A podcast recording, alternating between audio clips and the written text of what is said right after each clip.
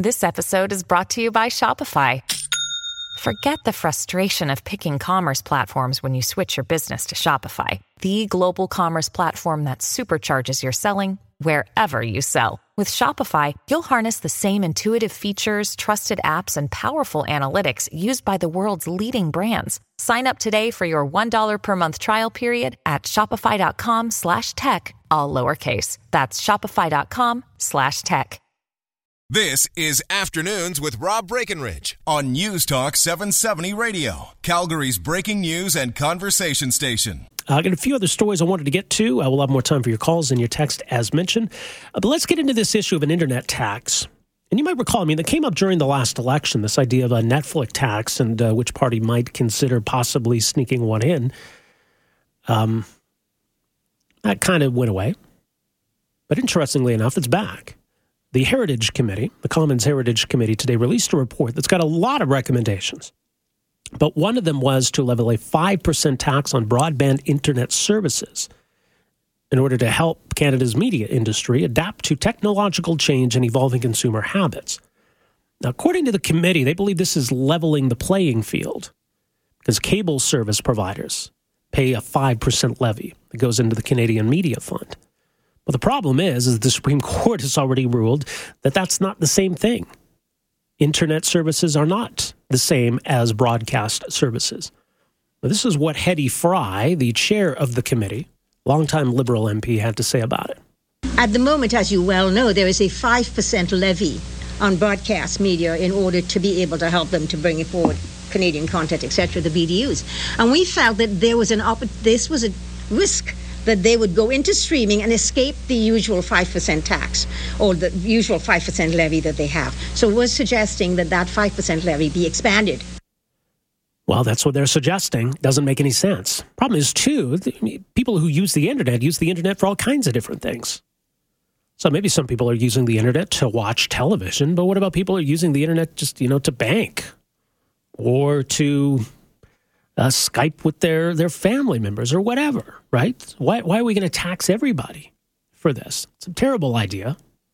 Unfortunately, even the government realized it was a terrible idea. Not long after Hedy Fry laid out this idea of an internet tax, here was the prime minister shooting it down. Be very clear. We got elected. Be very clear.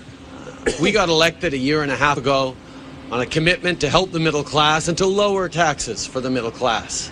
The first thing we did in government was lower taxes for the middle class and raise them on the wealthiest 1%. We respect the independence of committees in Parliament and the work and the studies they do.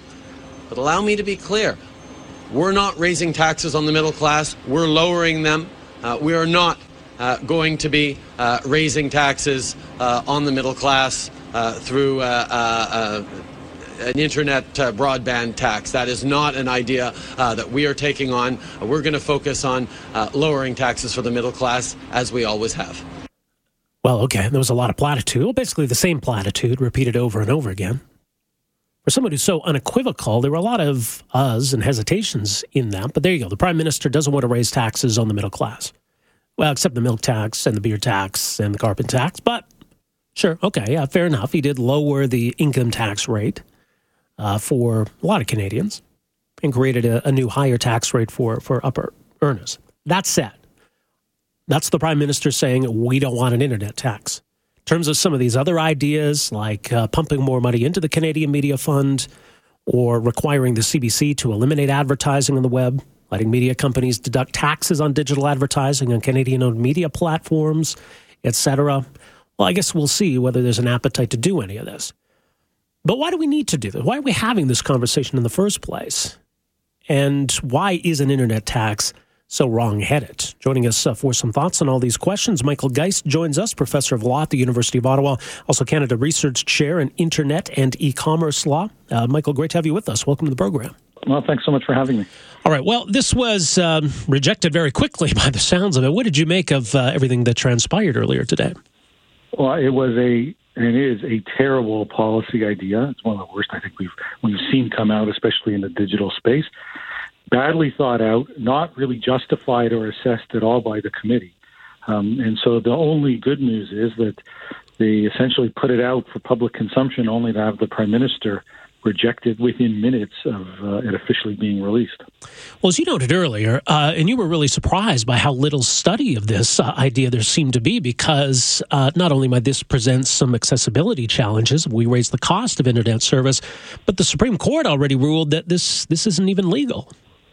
It's shocking. I mean, there's, there's a myriad of reasons why this is a terrible policy idea to create an internet tax. One is the legal issue. The Supreme Court already looked at this issue in the way the Broadcasting Act is structured today. You can't even do it.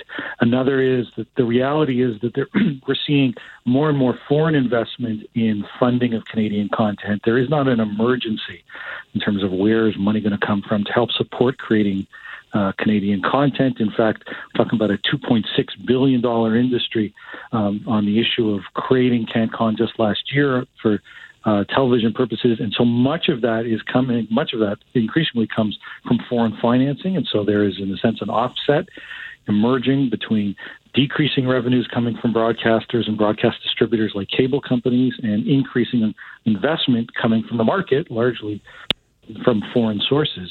But then, I mean, most notably, of course, is this issue around making affordability uh, more difficult when it comes to internet access. The, the ISED minister, Navdeep Bains, who's responsible for this issue, just gave a major talk last week talking about how Canada continues to struggle and has to pay attention to how too many Canadians still don't have internet access. That digital divide where four in 10 household, low income Canadian households don't have access to the internet. And here you have a committee talking about taxing everybody's internet service and making it even less affordable. So, to suggest that there's a need to level the playing field, I mean, it's kind of a misrepresentation of what the playing field is, or it's apples to oranges comparisons, I guess, if we go back to that 2012 Supreme Court ruling. I think it's right. Well, I mean, the Supreme Court starts by telling us there's a real problem that there's a problem with the way the law is currently structured. That um, you can't take the policy goals from the Broadcasting Act, um, which is where you get these kinds of taxes or levies, uh, and then insert it onto telecom providers. And the CRTC was considering doing this a number of years ago. They referred it to the Supreme Court of Canada to ask, was this even possible? The Supreme Court of Canada said no. So, as a re- recommendation, it would require a, a legislative overhaul where we'd have to change both our Broadcasting Act and Telecommunications Act to do it. Uh, so legally, the answer is no. But there, there's even the, the, the, broader playing field sort of presupposes, and it seems like this committee presupposes, that the fact that we're getting more and more people cutting the cords so that the contribution that comes from cable and satellite companies towards this CanCon creation may be declining necessarily means that there is less money to create. That's simply not so. And if you take a look at the industry's own data, what you find is that as there has been this decline coming from broadcasters and broadcast distributors, you have seen hundreds of millions of dollars enter into the market coming from foreign sources. So it seems like a solution uh, in search of a problem. I think that's right. You know, I think for all the the attempts to paint Netflix as the, the devil in all of this and the problem in all of this. We're actually talking about a company uh, amongst the number of companies now that is investing very heavily in the sector, uh, and that streaming is not a threat but an opportunity. In fact, you take a look at the amount they spend. Netflix says that Canada is one of the top three countries in the world in which uh, they're carrying on productions. They're putting money into the system, and in some ways, they're doing it in a way that one would have thought we would have wanted. You know, they're investing because they like Canadian creators, they like the content, they like what's what's happening here, not because there's a legislative requirement to do so. And if the government really believes that the Canadian Media Fund or the CBC or, or any of these other programs need more funding, I suppose there's nothing stopping them from increasing that funding. Well, of course, and, and I think and I think that's an excellent point. I mean, at the end of the day, if you if you still believe that there is insufficient amount of funding, then you know make the case through the budget and take it out of general revenues. But to have this kind of regressive tax on internet access that essentially treats the internet like it's just cable um, failing to recognize that people use the internet, of course, sometimes to watch stream videos or listen to music, but they use it for so many other purposes. It's for education, it's for telehealth, um, it's for commerce, it's for basic communication. And to tax, and affect all of those activities is just fundamentally wrong. And by the way, concerning the CRTC and the other side of what the CRTC does, we, we got an announcement today that um, the CRTC is going to put an end to locked cell phones. Providers will have to unlock those phones, uh, no charge. There's some more clarity now uh, around the uh, issue of family plans or shared plan. What did you make of that today? Well, a really positive step, I think, from the commission. You know, the, I think the reality is that the cost of unlocking a phone from the carrier perspective is, is practically nil. It's pretty much just clicking on a button, um, which which effectively unlocks the phone. Consumers are still locked in by contract, and so carriers are protected in terms of ensuring that consumer who either gets the phone at an amortized price has to pay that off, uh, or they're locked in for a two-year contract or whatever it happens to be. And so whether the phone is locked or unlocked is really immaterial to that.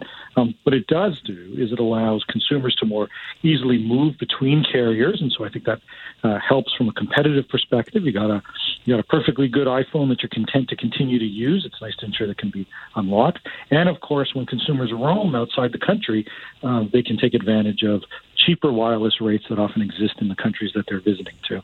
That'll have dual effect. One, it means you get access to those cheaper rates.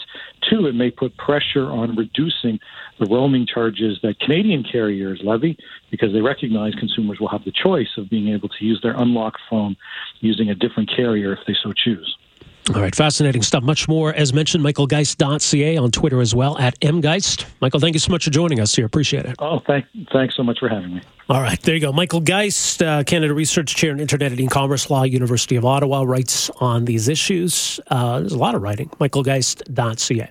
So there's uh, his view on why this is a terrible idea and it would have gone over like a lead balloon. And I think the liberals realized that. Someone texted to say maybe this committee put it out just so the liberals could shoot it down and look like heroes. Who knows? Maybe. I don't know why else they would put it out there. It's a really horrible idea. Uh, here, by the way, is what conservative MP Peter Loan had to say uh, on behalf of his party about it. So the answer isn't to try and recreate this analog world with Canadian content rules and taxes and regulation by the CRTC for people who are in this new dynamic world. It's to let the new dynamic world unfold. Yeah, that's exactly it. And allow companies to innovate. I mean, there's an adjustment period.